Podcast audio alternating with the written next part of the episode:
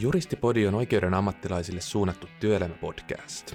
Podissa keskustellaan asiantuntijatyöstä, rekrytoinnista ja työelämän kehityksestä 2020-luvun juristiprofessiossa. Podcastissa vierailevat asiantuntijat ovat oikeusvaikuttajia sekä rekrytoinnin ja työelämän asiantuntijoita. Mä olen Jari-Juhan Heede ja toimin teidän isäntänä matkalla kohti tulevaisuuden työelämää. Tervetuloa Juristipodin äärelle. Kevät on jo ihan ovella, jos ei jo alkanut, ja etätyövuosipäivää vietettiin ihan vasta äsken. Vaikuttaisi kuitenkin sille, että tässä vielä hetki, jos toinen hengaillaan, pyjamat tai muut kotivaatteet päällä.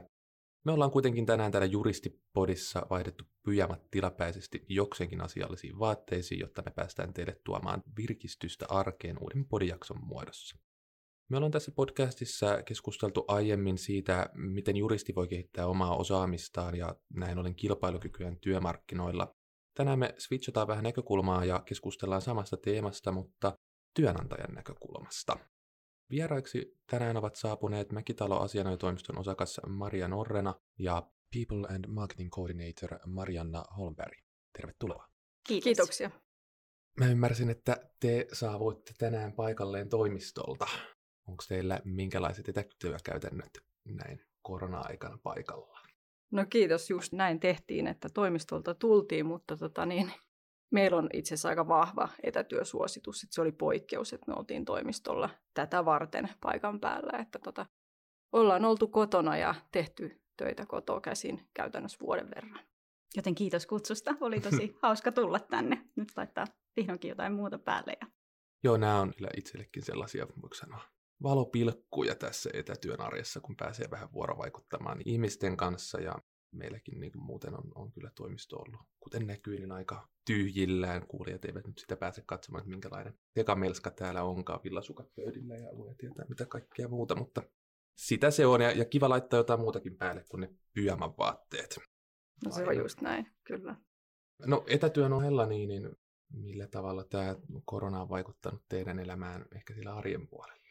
No omalta osalta voin sanoa, että etätyöhön siirtyminen oli pieni haaste, mutta se on tosi hyvin lähti käyntiin heti siitä alusta ja mulla itselläni on kaksi lasta, joten heidän koulunkäyntinsä ehkä sitten ekaluokkalaisen erityisesti syksyllä helpotti, kun pystyin itse olemaan kotona ja lähettämään häntä kouluun ja olla siellä sitten tukena, kun hän koulusta palaa. Niin omalta osalta voi sanoa, että etätyö itse asiassa helpottikin omaa syksyä näin perheellisenä, mutta mutta toki siinä on haasteita ollut, ei siitä pääse mihinkään, että sen jotenkin oman työn tauottaminen ja itsensä johtaminen ja oman työn johtaminen on sellaisia haasteita, mitä ehkä on kokenut omassa työssä.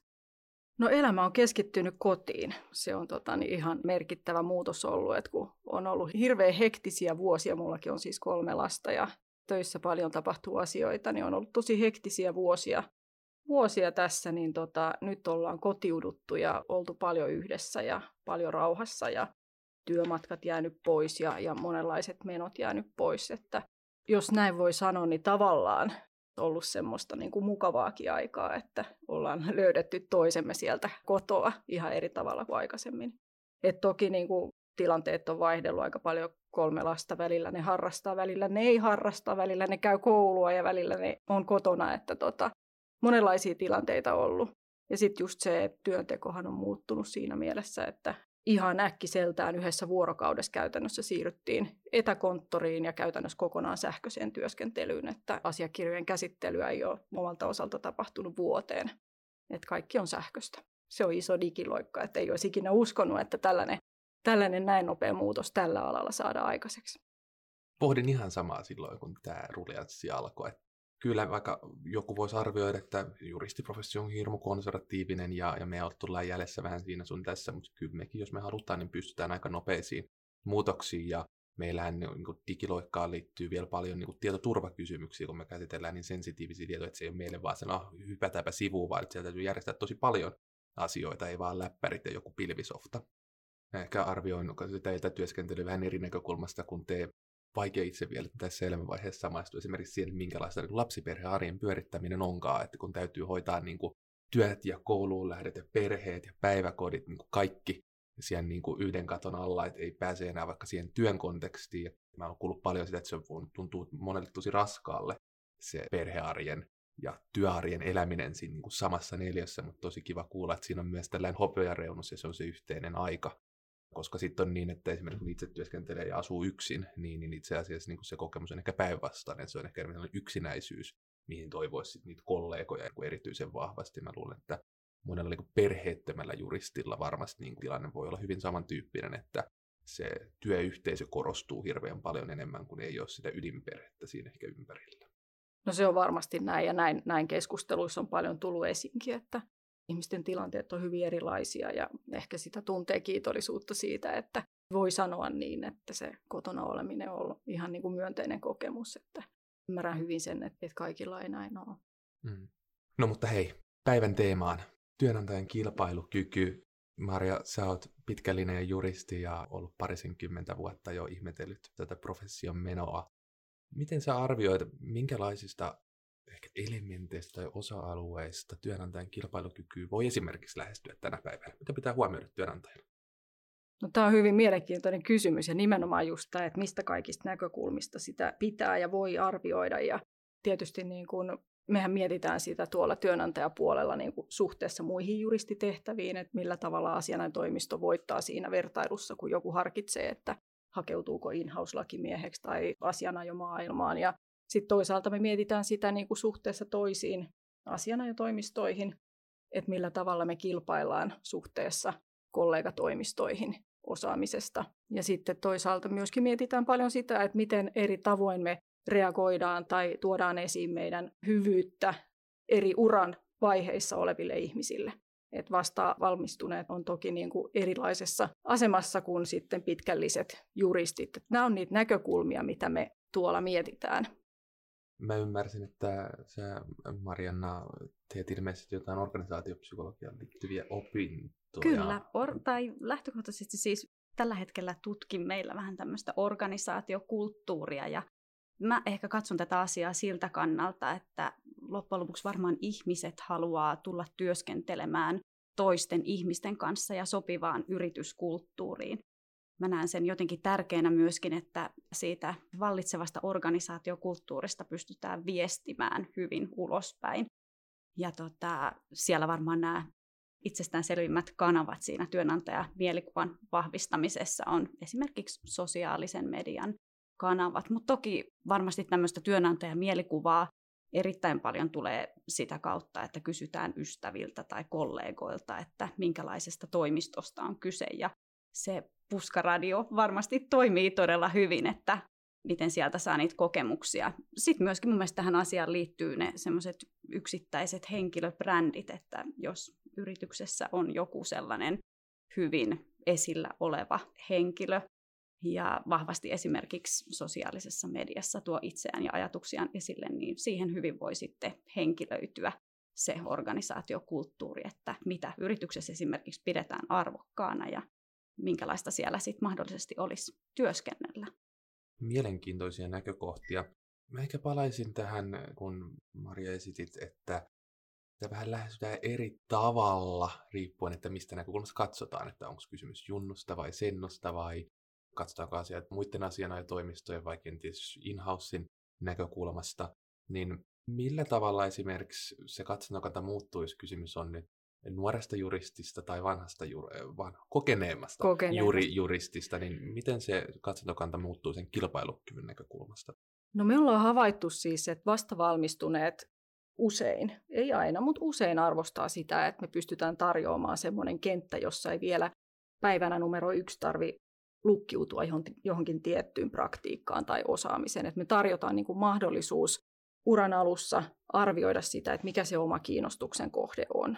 Ja mielestäni meidän toimistossa esimerkiksi, niin me tuodaan tämä hyvin avoimesti esiin, että me tarjotaan tällainen mahdollisuus, ellei sitten ole henkilöllä joku tietty ihan niin kuin valmiiksi päätetty osaamisalue, johon haluaa ehdottomasti keskittyä, niin, niin toki sitäkin kuuntelemme. Ja sitten taas niin kuin kokeneempien osalta se valinta on usein jo tehty. Et silloin niin kuin meidän kilpailukykyisyys liittyy siihen, että pystytään tarjoamaan sitä henkilön omaa osaamisaluetta vastaavaa työtä ja ennen kaikkea mielekkäitä toimeksantoja, mielenkiintoisia asiakkuuksia, mutta ehkä ennen kaikkea se, että me tarjotaan mahdollisuus syventää ja vielä parantaa sitä omaa erityisosaamista ja tarjotaan mahdollisuus kehittyä huippuasiantuntijaksi. Ja siihen liittyy tämä niin kuin Marianna mainitsema henkilöbrändiasia, että jos semmoisesta esimerkiksi on kiinnostunut, niin senioriasiana jo tehtävähän tarjoaa mahdollisuuden siihen, että pystyy kehittämään esimerkiksi tämmöistä henkilöbrändiä sen oman osaamisen ja erityisosaamisalueensa ympärille. Muuttuuko nämä, nämä organisaatiokulttuuriin liittyvät odotukset ja näkökohdat riippuen siitä, onko kyseessä nuorempi juristi vai jo kokeneempi tapaus? No, kyllä mä katsoisin, että siellä voi olla semmoisia odotuksia, että esimerkiksi yksi semmoinen teema on tämmöinen vastuullisuusteema tai work-life balance, mikä mun mielestä hyvin korostuu ehkä justiinsa Z-sukupolven tai milleniaalien sitten toiveissa siitä yrityskulttuurista, että, että se ehkä poikkeavaisuutena sitten verrattuna semmoisiin kokeneempiin juristeihin, jotka edustaa toista sukupolvea. No, Maria, nyt päästiinkin vähän loikkaamaan tähän laitetaan asiat sukupolvittain järjestykseen, niin kysynkin sinulta, kun sä oot pitkään niin ollut tässä professiossa jo mukana, että miten havainnoit, että odotukset työnantajia kohtaan on muuttunut 20 vuoden aikana vai onko? Onko pysynyt samana? No mä luulen, tämä ei perustu siis mihinkään tutkimustietoon eikä, eikä mihinkään muuhun kuin omaan käsitykseen, mutta tuolla työhaastatteluissa mun mielestä korostuu sellainen niin kuin kokonaisarvio. Se on hyvin tämmöinen juristille tyypillinen totta kai, mutta niin kuin se, mitä meiltä kysytään, kun meiltä haetaan työpaikkaa, niin ne on hyvin monenlaisia ne kysymykset ja, ja tota, niin ihmiset hakee hyvin toimivaa kokonaisuutta. Et siinä on ne kehittymismahdollisuudet, siinä on ne erityisosaamisalueeseen liittyvät, liittyvät mahdollisuudet, siinä on palkkakohdillaan tietysti, kilpailukykyinen kompensaatio ja sitten myöskin siis se, että työpaikasta halutaan kuulla just näistä kulttuuriin liittyvistä asioista esimerkiksi, mitä Marianna tässä, tässä mainitsi ja, ja kertoi, niin, niin niistä kysytään. Et työhaastattelussa monet henkilöt kysyy, että miksi mun pitäisi tulla teille töihin, millä tavalla te olette parempi kuin joku muu. Ja sitten usein kysytään myöskin, että miksi sinä olet ollut niin kauan tässä toimistossa että haetaan sitä, niin kuin, että mitä hyvää tässä paikassa on. Ja silloin me tullaan myöskin näihin niin kuin, fiilisasioihin. Ne on myöskin tärkeitä. Niin, kyllä tällainen yhteisöllisyys mun mielestä on kanssa se, mitä, mitä meiltä kysytään, että kuinka te tunnette, että te kuulutte niin kuin samaan porukkaan ja miten se näkyy teillä sisäisesti. Ja mä uskon, että tai meillä just itse asiassa oli tuossa juristirekrytointeja, jossa sitten päädyttiin sellaiseen, että haluttiin tuoda niihin rekrytointeihin ihan alkuvaiheeseenkin mukaan praktiikasta tiimin jäseniä tapaamaan näitä kandidaatteja, joten saadaan niin kuin heti alusta just tämmöinen niin kuin fiilis siihen, että puhutaanko samaa kieltä ja miltä se yhteistyö sitten voisi siinä työssä tuntua. Toki tuossa vaikuttaa se meidän toimiston koko, että kun me ollaan 20 juristin toimisto, niin se on vähän eri kuin 100 tai 150 hengen toimisto, että siellä niin kuin se fiilis, se on hyvin konkreettinen asia ja, ja se korostuu tuon tyyppisessä toimistokokonaisuudessa. Niin, tietysti koko luokkaan on myös toinen, että mikä vaikuttaa siihen esimerkiksi varmaan tosi paljon organisaatiokulttuuriin voisin kuvitella, että se on hyvin erinäköinen kokonaisuus pienessä tiiviissä organisaatiossa kuin sitten tosi isossa. Se varmasti molemmissa pohditaan tämän asian merkitystä työnantajille, me voidaan tietysti arvioida suoraan, että juristille niin kuin oman kilpailukyvynsä niin kuin varmistaminen tapahtuu sen osaamisen kehittämisen, ehkä henkilöbrändin kautta, ja se on tärkeää, jos haluaa niin kuin päästä sellaisiin työtehtäviin, joihin on paljon kilpailua. Miksi työnantajien täytyisi olla kiinnostuneita omasta kilpailukyvystään työmarkkinoilla? No kyllähän me siis kilpaillaan, kilpaillaan osaamisesta ja osaamistahan me myydään. Totta kai meidän täytyy olla siitä kiinnostuneita. Että meidän palvelujen ostajat on hyvin tietoisia ja ovat valveutuneita ja tietävät, miten palveluja ostetaan. Ja meillä pitää olla silloin se osaaminen, jota, jota meiltä halutaan ostaa. Että kyllä se niin kuin sitä kautta muodostuu erittäin kiinnostavaksi asiaksi. Meidän täytyy ehdottomasti olla siinä niin kuin veitsen terällä, että pystytään vastaamaan asiakkaiden tarpeisiin. Että aika harvoin asiakkaat haluaa ostaa niin kuin kiireapua tai, tai tämmöistä, vaan, vaan niin kuin usein haetaan just sitä niin kuin tiettyä spesialiteettia, osaamista, lisäarvoa.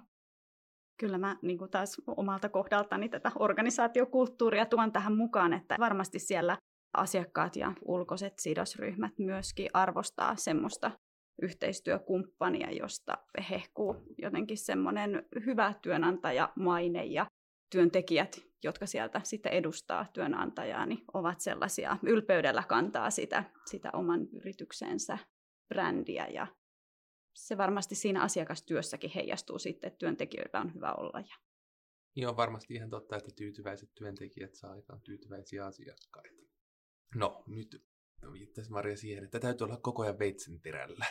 Ja, ja se varmaankin johtunee siitä, että on juristiprofessio ollut jo tosi pitkään asiantuntijan markkina ja hyvästä osaamisesta käydään kilpailua. Jos, jos näin ei olisi, niin eihän sen tarvitsisi niin veitsen terällä olla ja kilpailla niin kuin kaikesta, että saa ne parhaat asiantuntijat, kun niitä on riittämiä. Mutta näin ei ole, huolimatta siitä, että niin korona-aika kyllä tietysti niin kuin vähensi ainakin tilapäisesti työpaikkojen määrää meidän alalla ja toisaalta lisäsi paljon liikkuvuutta, mutta se aika alkaa olla jo, jo mennyt ohi ja meillä esimerkiksi tammi-helmikuussa tehtiin ihan ennätyslukemat avoimien työpaikkojen määrässä, että jonkunnäköinen koronatulppa on tässä ehkä purkautunut.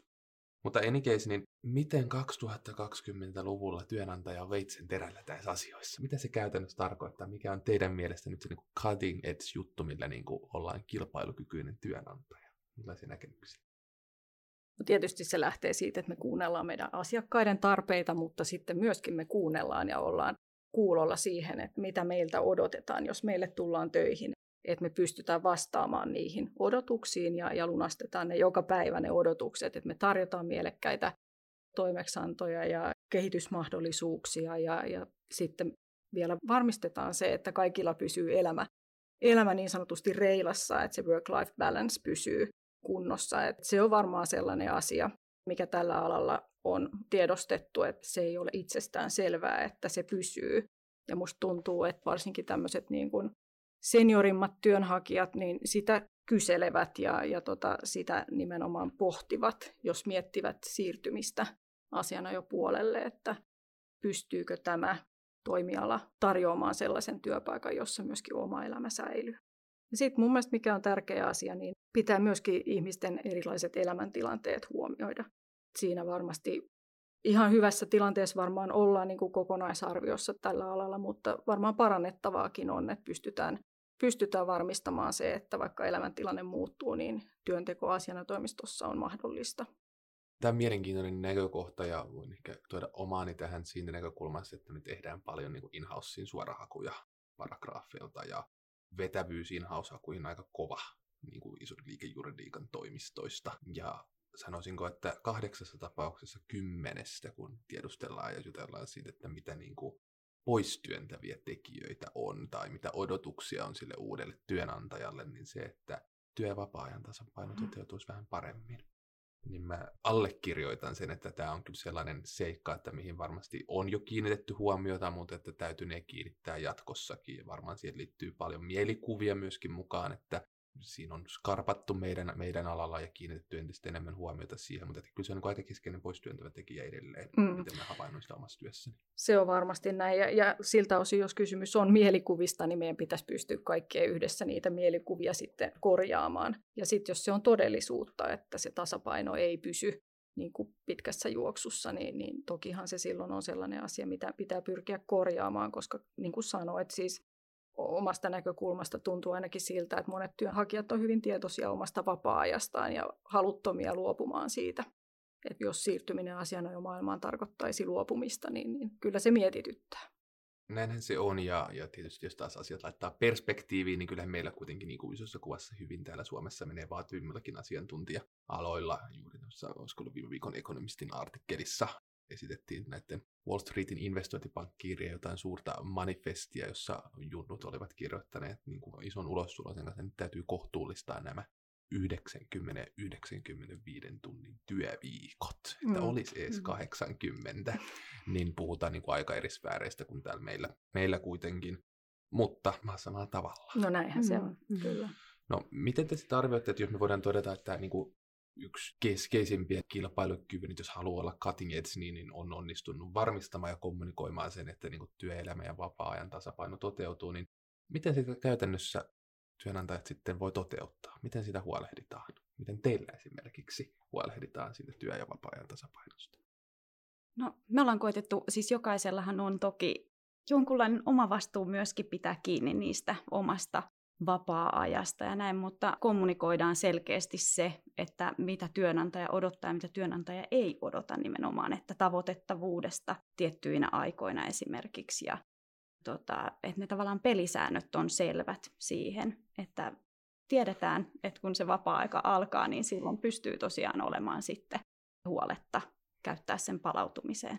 Me itse asiassa tehtiin tuossa viime vuoden keväällä tehtiin tämmöinen niin kuin ihan konkreettinen silmiä avaava testi tässä asiassa, että meillä kaikki sai tämmöisen First Beat-mittarin ja pystyi sen myötä saadun datan perusteella arvioimaan sitä omaa palautumista ja sitä vapaa-ajan määrää ja sitä niin kuin energiatason kehittymistä ja, ja se oli varmasti niin kuin monille hyvin tota, niin, valaiseva, valaiseva tietopaketti. Et ajatuksena oli vähän niin kuin herätellä, herätellä nimenomaan siihen, että se tasapaino on hyvä säilyttää elämässä ja siihen pystyy itse vaikuttamaan tauoilla ja liikunnalla ja ennen kaikkea unella ja, ja näin poispäin.